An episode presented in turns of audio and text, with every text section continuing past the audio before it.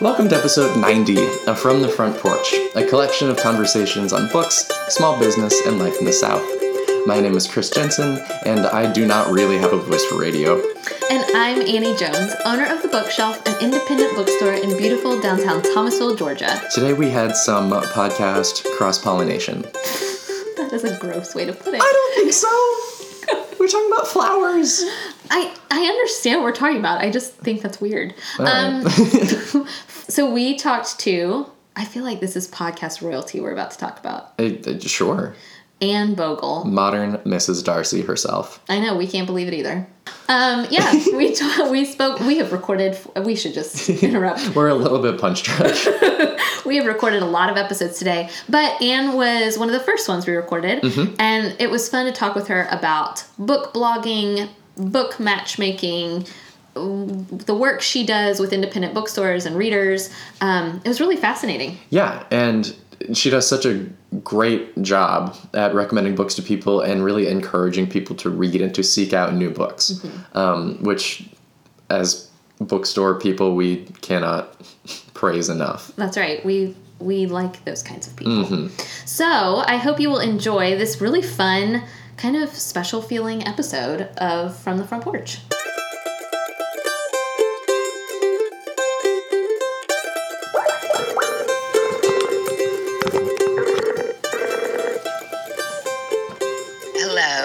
Hi, Anne. Hi. It's Annie. And Chris, Welcome. Hi, how are you all? Good. Welcome to the podcast. Thank you. Thanks for having me. Um, we are going to chat today all about the things that you are used to chatting about on a pretty regular basis. uh huh. Um, we have all kinds of questions about book blogging and book matchmaking, uh, but Chris really has the most important question of all. I can't wait to hear it. Okay. Why Modern Mrs. Darcy? Oh, um, well, because you get weird ideas late at night when you're making New Year plans with your husband with sushi and a bottle of wine. I think that's how that happens. Excellent. So I'm a Jane Austen fan, but also wanted something to indicate like that it wasn't all 19th century stuff we were going to talk about on my little corner of the internet as I envisioned it in 2010, 2011. so you have the Jane Austen reference, plus you have modern to Modernity. be a little obvious. Yeah. Um, and has this name kind of like grown with you, or has it has it changed in your mind at all from what you envisioned? Oh, I want to change every three months. I come down and want to change everything. So, um, it is. I don't know. I think catchy enough. Well, you know, Jane Austen's uh, Pride and Prejudice has been around since 1813. So, Right. in that sense, I don't think it's going to go stale anytime soon. But it's not a highly specific name, so it has been able to be flexible as I have shifted a bit. That's great. I love it. Yeah, I got lucky there. I should go as modern Mr. Elizabeth Bennett or something. I don't know. I don't know. That might not be as flexible. No, probably not. So I'm sure our listeners are pretty familiar, but you started this blog in, you said 2010, 2011? The first post was published in 2011. And I'm curious, I guess I kind of want to know not only this idea that it sounds like came to you while you were chatting with your husband about New Year's goals and resolutions, but I'm also curious were you an English lit major in college? Like, what kind of led you, what were you before you were a book blogger, book reviewer, podcaster, etc.? Anna, you're going to love this. I did property law. Yes, I do love that. Um, I did not take an English course after my freshman year, which now is one of my deep regrets that Oh, I wish I had. But at the time, I was, I mean, you can only trust a 19 year old to make so many decisions about her life, or at least this 19 year old back in the day. Um, but I had some older friends who said that studying literature had turned them off literature and that they needed a 10 year break to get back into loving reading again. And I was terrified that that would happen to me. And I am not them. And, you know, there's no, I seriously doubt it would have gone that way. But that was the story I told myself when I signed up for other courses instead. Mm-hmm. I, I feel that acutely. yeah, Chris is a PhD. yeah, I'm a PhD student in literature, and I, I, I really get the idea of burning out on reading. What did I do with my college life? I can go to you for reassurance. Uh huh. you can also audit my class anytime you want. That's fine. That's what I do. I just I've been to one of Chris's classes to make up for I um I did my undergraduate in liberal arts journalism and then started graduate school and quit, which I'm grateful for now because it led me to the bookstore. But I do miss academia a little bit. So, yeah, auditing classes is a good solution to that. Everybody wins. That's right. Okay, so you started the blog, posted in 2011. Tell me about this conversation between you and your husband because my husband and I also had some conversations about should we buy a bookstore in small Thomasville, Georgia? And I want to know about this conversation you guys must have had about starting a blog and when you check back in with each other and have these conversations now, it just has morphed into this really pretty big you're a pretty big deal on the internet, Anne. In one tiny corner of the internet. Have you seen those t-shirts? I'm a big deal on my blog. nice. Um, do you love those like crazy talk kind of conversations, Annie? Because I really do. I do. My uh, that is a I've never had maybe bookstore money on the line. Oh, well, yeah, those aren't as fun. Um, Yeah. But my husband and I do, I mean, always, even before the bookstore, we have always had really deep, rich conversations about life and our life decisions. It's one of my favorite things about our marriage. Um, so, yeah, now the bookstore plays a big part in that. And your conversation with your husband just sounds kind of similar to some conversations I've had with mine. So, I'd love. I'd love the background on that. Well, back in the day when our kids went to bed before we did, um, we would have a lot. I mean, we still do. You know, sometimes you just stay up too late to have life's important conversations. Yep. It it happens, even if you like to go to bed early with your book most nights. So we were just like hanging out at the kitchen table after the kids went to bed and we were it was around new year's like right before or right after.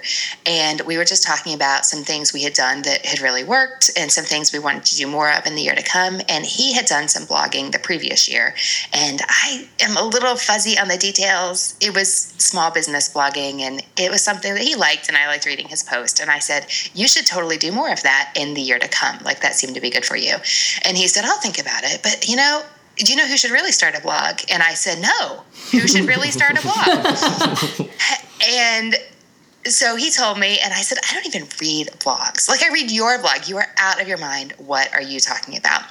And 15 minutes later, we were like brainstorming post topics and trying to come up with a name and trying to figure out, like, well, what would it be about exactly? Because I apparently am easily persuadable. And so it started that night, and it was a few months until it went live. But I still have that notebook with all like the category listings and the stupid sketches I was doing, and yeah, so that's that's how it happened. I'm curious to know if your books, if your blog started as kind of this book. You do this really well, this kind of book matchmaking, and I certainly know that's a big part of your podcast. But was that always a big part of your blog, or were you mostly doing reviews um, and kind of telling people what you were reading? How did that kind of morph into what it has become? Okay, so I fully realize you're going to think I'm crazy, but even at like 18 months ago, I was telling people like I am not a book blogger, and you need to like me in a box. Um, books have always been part of what I did, but and I think a regular part, like some of the early posts were things, not necessarily book reviews, but something I do a lot because I don't write very many like straight book reviews. Right. But but if you're listening and you're from the New York Times, feel free to contact me anyway. I'll, you know, I'll make an exception. Um, just because very rarely do I find those interesting to read unless I'm like reading for a purpose. Right. Like, do I or don't I want to read that book? Sometimes a book review is really funny and engaging on its own merit, but not, those aren't my favorite things to read. But I love posts that are like to write and to read that are inspired by something that someone has been reading or a certain anecdote in a book or something like that. So very early posts had things like that. And I just really found that and it should have been so obvious that I just love to talk about books and didn't get enough in my real life. And so even before I realized I was doing, books became a bigger piece of content. And then a few years ago I realized, you know what, this is my favorite part and this is what my readers love the most is mm-hmm. the books and reading content because I think so many people just struggle with what to read. There's so much out there; they have no idea what to grab from the either metaphorical or literal piles. And I really enjoy like helping sort out not necessarily the good from the bad, but like the good for your particular preference from mm-hmm. the books that you'd be happier just not reading. And so that's what happened there. But the literary matchmaking, that's fairly new, like less than two years. I just put up a post one day that said, um, and this was born out of like years of having people say like would you just recommend a good book to me mm-hmm. like well you, you got to tell me a little more information so because i can tell you what i like to read but i have no idea what you're going to like to read so i just said you know let's try something new this will be fun tell me three books you love, one book you hate, and what you're reading now. And I'll give you a few suggestions if you're up for it. Like, you can't make recommendations in a vacuum, but that should be enough to go on and let's see what's happened. And I got 200 comments and very quickly felt a little overwhelmed. And so I did those weekly for a while and finally realized this just isn't fun. And simultaneously, I've been thinking for a while, like, oh, I love the idea of doing a podcast. I like to listen to them. You know, mm-hmm. that could be fun, but I don't have a compelling topic and I just don't want to talk to a microphone every week for an hour. And then I finally realized that would make a great podcast. Yeah. So that's how that came to be. And book recommendation is such a particular skill. Um, there you run a bookstore. well, it's a skill you have. It is a skill that I have that I've that I've learned, yeah. honed in the past year plus that I've worked here, but but it requires so much background knowledge. Like you have to read a lot in order to recommend books, um, and you have to have some kind of instinct um, to know what people will like, even if you don't actually know them, and to be able to do that just based on recommendations or just based on on previous reading is is hard sometimes. It is hard sometimes, yeah. One of the things I love about those questions that you ask, and I I wanted to tell you this. So the, earlier this summer, I went to Haiti, and I went with a group of strangers. Um, it, it's a long story for another time, but but basically, I met them in Miami, and it was um, I think now I'm wondering, but I think it was about six other young women, and I was the oldest. I think by five years, and I thought, how am I going to connect with these girls, women that I have never met, and quickly they started asking me about the bookstore and then they kept asking for book recommendations and i thought how am i going to do this? I don't know these people. And then i thought i know. What would anne do? And so i became all the whole week that i was in haiti um, the americans that i interacted with i would literally sit down with them. They would come to me at dinner and I would ask them those questions. What are three books you love? One book you hate? And what are you reading right now? I always gave you full credit, so don't worry.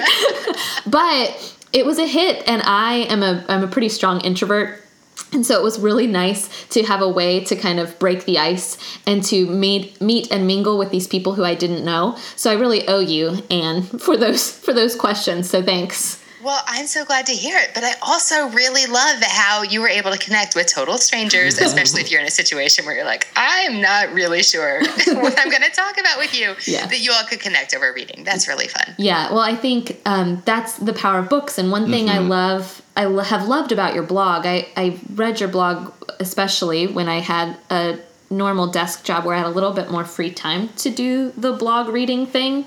Um, but one thing I loved wasn't just that you were talking about books or giving book recommendations, but you use books to kind of have other conversations, whether it's conversations about time management or about raising your kids or about traveling. You weaved books in there, even if it wasn't like a book specific post. And that's one of the things I love about bookstore life. Um, and it's one thing I love about the conversations that book lovers have, even if you're not like doing book reviews together or talking about a particular title together, still somehow books kind of weave their way through all of your conversations. And and that's one thing I loved about your blog and it's one thing I really enjoy about this book life that I'm living.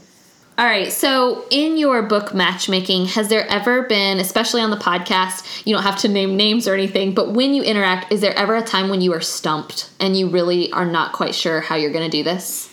Oh, well, talking to you was pretty difficult because you've read everything. Usually, I mean, yes, sometimes I have moments where I go, I have no idea what's going to happen next. but and I wish I was recording in a bookstore where I could look around or ideally mm-hmm. yeah. walk. Like that if really I could re- record an episode in your store, I'd be so happy because then I could just start browsing. Because um, I have a really difficult time pulling I'm really good at making connections between ideas and between titles. But if I were doing it in a concrete wall with mm-hmm. no pictures or images, like sometimes I worry that my brain is going to land on the right file.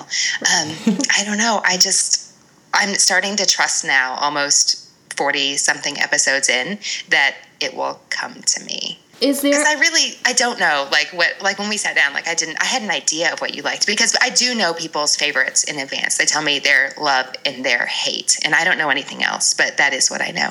Um, they change them on me a lot of the time, but oh, it at least gives me, it lets me get the wheels spinning at least a day or two in advance, and that's really helpful so I'm not going in blind. But, you know, conversations always take turns you don't expect, or people say things that make you think of a certain title. Yes. And, like, if you were talking with your friend with coffee about reading, like, you wouldn't. You wouldn't run out of book talk. So I just trust that we're not going to run out of book talk. It'll be okay. Absolutely. Yeah. Is there a particular title that you want to recommend to almost anyone or everyone that comes on either your podcast or through your blog? Like, is there a book that you've read that you really just want to put into anybody's hands or everybody's hands? That's a good question. Some books are more crowd pleasing than others, but no, but but there are there are certain types of readers, and I do find myself wanting to recommend the same titles to certain types of readers. Um, like people, like when we talked, and you said that you just loved, I don't know, something about the the books you chose. They were very um, literary, engaging stories, well written, like uh, almost a contemplative kind of let's step back and look at the meaning of life kind of books. to that kind, Correct. that sounds so like eye rolly, like philosophical guru, and I don't mean it like that at all. I mean, oh my people. Um, right. I always want to recommend Crossing to Safety to those, or mm. Wendell Berry, or mm. or Marilynne Robinson. I almost called her Lila Robinson, but I don't think she'd mind. and then to other kinds of readers, I might want to recommend like Ready Player One over and over. Um, and then Station Eleven, I want to recommend oh, every yeah. third episode. and I try, like, I'll reuse titles. Um, when they're you know that's not really true. I mean i feel compelled to mention it but i want i want people to be exposed to a variety of books and that makes it sound like we're talking about germs. Like i want to give people plenty to read not just recommend the same titles over and over again so i do stop myself but those are a few titles that i do want to just toss out fairly are, regularly. Those are all great titles. I think so. I think most people do you and I have just in our emailing back and forth to even schedule this have kind of talked about the number of galleys or ARCs that we keep around our homes. And I'm curious, how many books do you try to read a month? I don't put hard numbers on it. Mm-hmm. And it's only like I have a reading journal, I don't number the books. Um, it makes me twitchy. I think but it's probably it's probably at least 10 and it depends on the season. Like i put out a big summer reading guide every year and i didn't do this the first two years but i have since then. I think we're on year five. Um, like i read all the books in it before it goes out so that i can say like i have personally vouched for this and if you have content issues you can ask me. I know i've read every word. Um, and i have it in my like mental bank of like if you like x then you'll like y probably. Um, so during summer reading prep season, I do try to read like a book every day or two, but that's not usual. So last week, um, or what day? When the new Louise Penny came out, I was really, really busy, and I was dying to read that thing in two days, and I think it took me nine. Oh, wow. Even though it was the only thing I was reading at the time, um, just because I was, I had other plans, and her team did not check with me before they scheduled the release date. so it took nine so days. So it just depends. I think that that and you know I I think I told you when I recorded with you like I try to read 8 to 10 books a month but this past month I read 4 like mm-hmm. life happens and you can't really help it. But what are some of your I know sometimes a customer has asked me well how do you find the time to read? And of course part of it is it's part of my job. Um, but I'm curious what are some tips or tricks that enable you to be able to read what you do? Like, do you carve out a certain amount of time every day? Do you um, listen to audiobooks? Like, how do you get your reading done, I guess? Well, it changes depending on the season because I do have kids, and in the summer, I would make myself stop and read between like 2.30 and 4 and not always but mostly every afternoon or i'd read at the pool or something like that. And now i'm in the car between 2.30 and 4 so that doesn't happen. Um, i do listen to audiobooks but not when they're with me but i do get reading in that way. Um, i right now am working on being present with my children when they're doing their homework so i'm easily accessible. So that's a good time for me to read a book just at the kitchen table. I we don't watch a lot of tv at my house um, although we just started west wing so maybe i should be saying that right now. Have so much Um, fun. It's so good. for the first time we're on like episode six Oh, which it's means we have like 140 something episodes to go something insane like that but i go to bed like usually i read for an hour before bed every night. Like it's just part of my like mm-hmm. wind down you know fun time. And if my kids are still running around like leave mom alone. She's reading. You know what that means. So those are the two main ways like afternoon and evening. And then that's in summer reading season, summer reading prep season, I might be reading in the morning during my substantial work time because when it comes down to crunch time, that is substantial work. But usually those are my two times during the day. okay. And weekends, like a good Saturday morning with your third cup of coffee and a good book. Ooh. It's really nice. For those of us who work on I was Saturdays, say I, I miss Saturday morning. that sounds delightful. Thanks, Anne. okay, so we have four questions that we ask every guest who comes on the podcast. Um, they're pretty easy. Um, I think you'll. I think you'll handle them well. Um, so the first question. Is we're on a podcast. You host a podcast, but what other podcast do you like to listen to? Oh, wow. I have so many. Rhea, I wish I had my phone so I could tell you what I'm subscribed to. I like Pantsuit Politics, especially right now. I like the new Young House Love has a podcast. Oh yeah. I used to love books on the nightstand and I miss it. We were just Uh, talking about that. Oh, let me think. I mean, that's good. You gave us three. Yeah, that's good. yeah, but I feel like that's not representative. See, the I just listen to three audiobooks in a row, so my podcasts are like patiently queuing in the up. queue. yeah, because I switch back and forth between the podcasts and the audiobooks. well, you're a fan. Well, I think you are a fan because I saw you at their live show. You're a fan of the podcast. Oh, don't tell Knox and Jamie. I didn't think of them right away. You're a fan of the podcast. no, I did not know you were there, but I didn't know I was going to be there until the last minute. Yeah, I saw that you were there, but like I said, big introvert and was too chicken to speak to you. But that's why at SIBA I had no problem coming up and talking to you because I was like, second chance. Like, Yes, don't you feel that way? How like when I miss out on something be, that just Yes. makes me much more eager to do it next time. Well, I'm so glad you did. Yeah, um, yeah, I do really like that. Oh, and I also because I met uh, Laura Tremaine there for the first time in years. We met a long time ago, but not recently. I am really liking her new podcast, The Smartest Person in the Room. I Like, love that just- too. Have you? Yeah, I just listened to the one where she interviews the like the set designer, the guy who did the set for Room, and um, his story about Oh, meeting wow. Madonna blew my mind. Like, I have, when oh, know that's so about that. exciting. I I have have to listen to it now. Um, okay, the second question that we ask all of our guests is what is a classic you've never read but wish you had? Oh gosh. Oh, there's so many. um, Madame Bovary is a big one. That's the Every one that I I- use. Yep. Yeah, every year I think I'm going to cross this off the list. And I haven't read enough Edith Wharton. I have read finally The House of Mirth, but I need to read Age of Innocence. And oh, and I need to re- read Henry James. Um, we are prepping a Gilmore Girls post for later this fall for Modern Mrs. Darcy. and we're going to tie it into the books she reads in the various episode, and we're going to Oh, make some awesome. recommendations. So basically, I've come face to face with all the classics I've never read because Rory read them all Right. Yeah. in seven seasons of Yes, Gilmore. Girls. So my list is pretty long, but those are my priorities. Fun. Those are good ones. Um, third question: um, What is your favorite part of life in the South? Well, I appreciate you including me. Yes, you're welcome. I'm in, I'm in Southern Living territory, like we get it here. yeah. But I mean, they cover us, but the tea is not sweet. and I can practically like see Indiana out my window from where I am on the edge in Louisville. Um, I just really like that the people are friendly and the food is good. Yeah, I think so. At SIBA, somebody asked me um, where I was from because I guess I don't have too much of a Southern accent, and so they we were kind of got in this conversation about what it means to be Southern, and and I don't drink sweet tea. I hate grits. Um, there is very little about me, I think, that is stereotypically Southern. Um, but I do, I do love the food and and the people and the storytelling. I mm, I think mm-hmm. is really really great in the South. Um, okay, and then a question that you ask your listeners or or your guests: uh, What are you reading right now?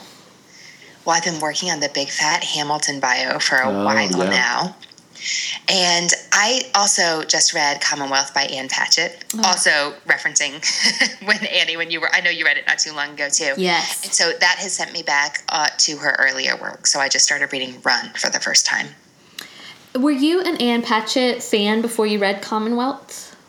I was. I really liked um, the last few books. I, I, loved her nonfiction collection that came out recently. Mm-hmm. I really liked Bel Canto. I was good with State of Wonder. Not a favorite, but um, yeah, I'm sorry. You didn't ask me if I. You did ask me if I was an Ann Patchett fan. Yeah, no. Uh, Apparently, because I just got all like gushy and lost my thought about Ann. no, that was fair. I'm a fan, and I was. I've been like waiting, like when will Ann Patchett's next novel come out? Right. Uh, for I don't know, three years. So yeah, I guess you could say I'm a fan. So one of my bookstore owner confessions is that I love Ann. Like I got to meet Ann Patchett a couple years ago, and it. I have a picture of me looking like an absolute idiot. um, but but I, you can see on my face this look of sheer delight. She was she was wonderful in person, but I had only read her nonfiction. I really enjoyed her nonfiction, and I still have never read Bel Canto or State of Wonder. And I feel like that's a bookseller, bookstore owner no no, just because she's such a champion of independent bookstores. But I feel vindicated because I'm glad Commonwealth was my first fiction of hers to read. I really, I really did enjoy it. And now maybe I will go back and read Bel Canto.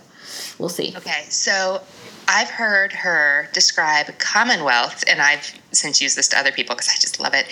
So she's just talked about Commonwealth as Bel Canto without the costumes. So to work into it backwards, huh. if you loved Commonwealth, yeah, you could read a similar story all over again. Okay, well maybe plus costumes. Yeah, plus costumes. Maybe I need to move yet another book onto my to be read list. yeah, do it, do it, do it, do it, and then I want to hear what you think. Yeah, I will report back.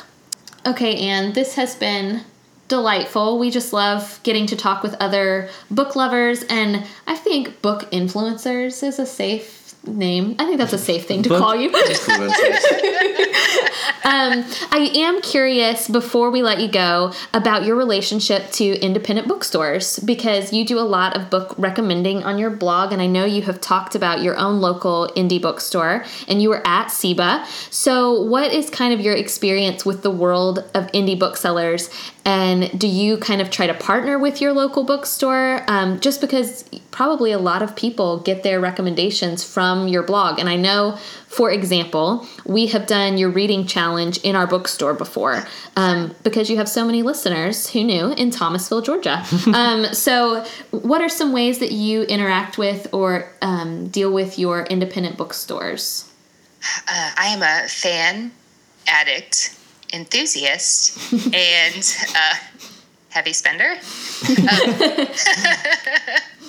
And I would love to hear from you all, like closer to Christmas time, about how I can encourage people to patronize their indies in a way that is smart. Um, I I was just talking with a fellow bookstore owning friend, um, her Holland Saltsman. She owns the Novel Neighbor in St. Louis, and yes. I know a lot of y'all know each other. Yes. Um, we were laughing slash commiserating about how we'd both returned from road trips with our families, and we had steered the car in a windy path so that we could visit every independent bookstore in our way along the way. Um, I think that when it comes to books, um, you and I have talked about the power of meeting authors. Um, you know, us talking now, like book lover to book lover, is amazing. Um, just the power of a personal connection when you're choosing what to read, and just it makes so much more of the experience, and it helps you find titles that are better for you and to enjoy the whole experience more, like before, during, and after. And you're if you're lucky enough to have an independent bookstore wherever you are, that is a wonderful place. For many people, it's the only obvious place for them to start finding that bookish point of connection in their community. And I love independent bookstores for that. Yeah. And that's one of the reasons that I feel like sometimes I spend enough money at independent bookstores to keep the lights on because it's really important to me that that continue to be present, like Uh-huh. in my life, in my community, and in these other communities too. Well, we thank you because that is absolutely true. I mean, we, I, I know at the bookshelf, but I also know so many of the bookstores um, around us and the people that I met and interacted with at SIBA, we're all trying to provide these safe havens for readers and these community gathering places for the people who live near us, for our neighbors. And so, um, yeah, we are so grateful for book lovers like you who choose to support indie and to shop locally. So, And encourage others to do the same. That's the best thing you can do. Yeah. Um, so thank you so much for coming on the podcast. It was my pleasure. Thank you so much for having me. Full episodes of From the Front Porch are on iTunes or through our store website. That's www.bookshelfthomasville.com. And see what we're up to behind the scenes on our social media accounts on Instagram and Twitter, where you can follow us at Bookshelf Thanks so much for listening, and we'll see you next week.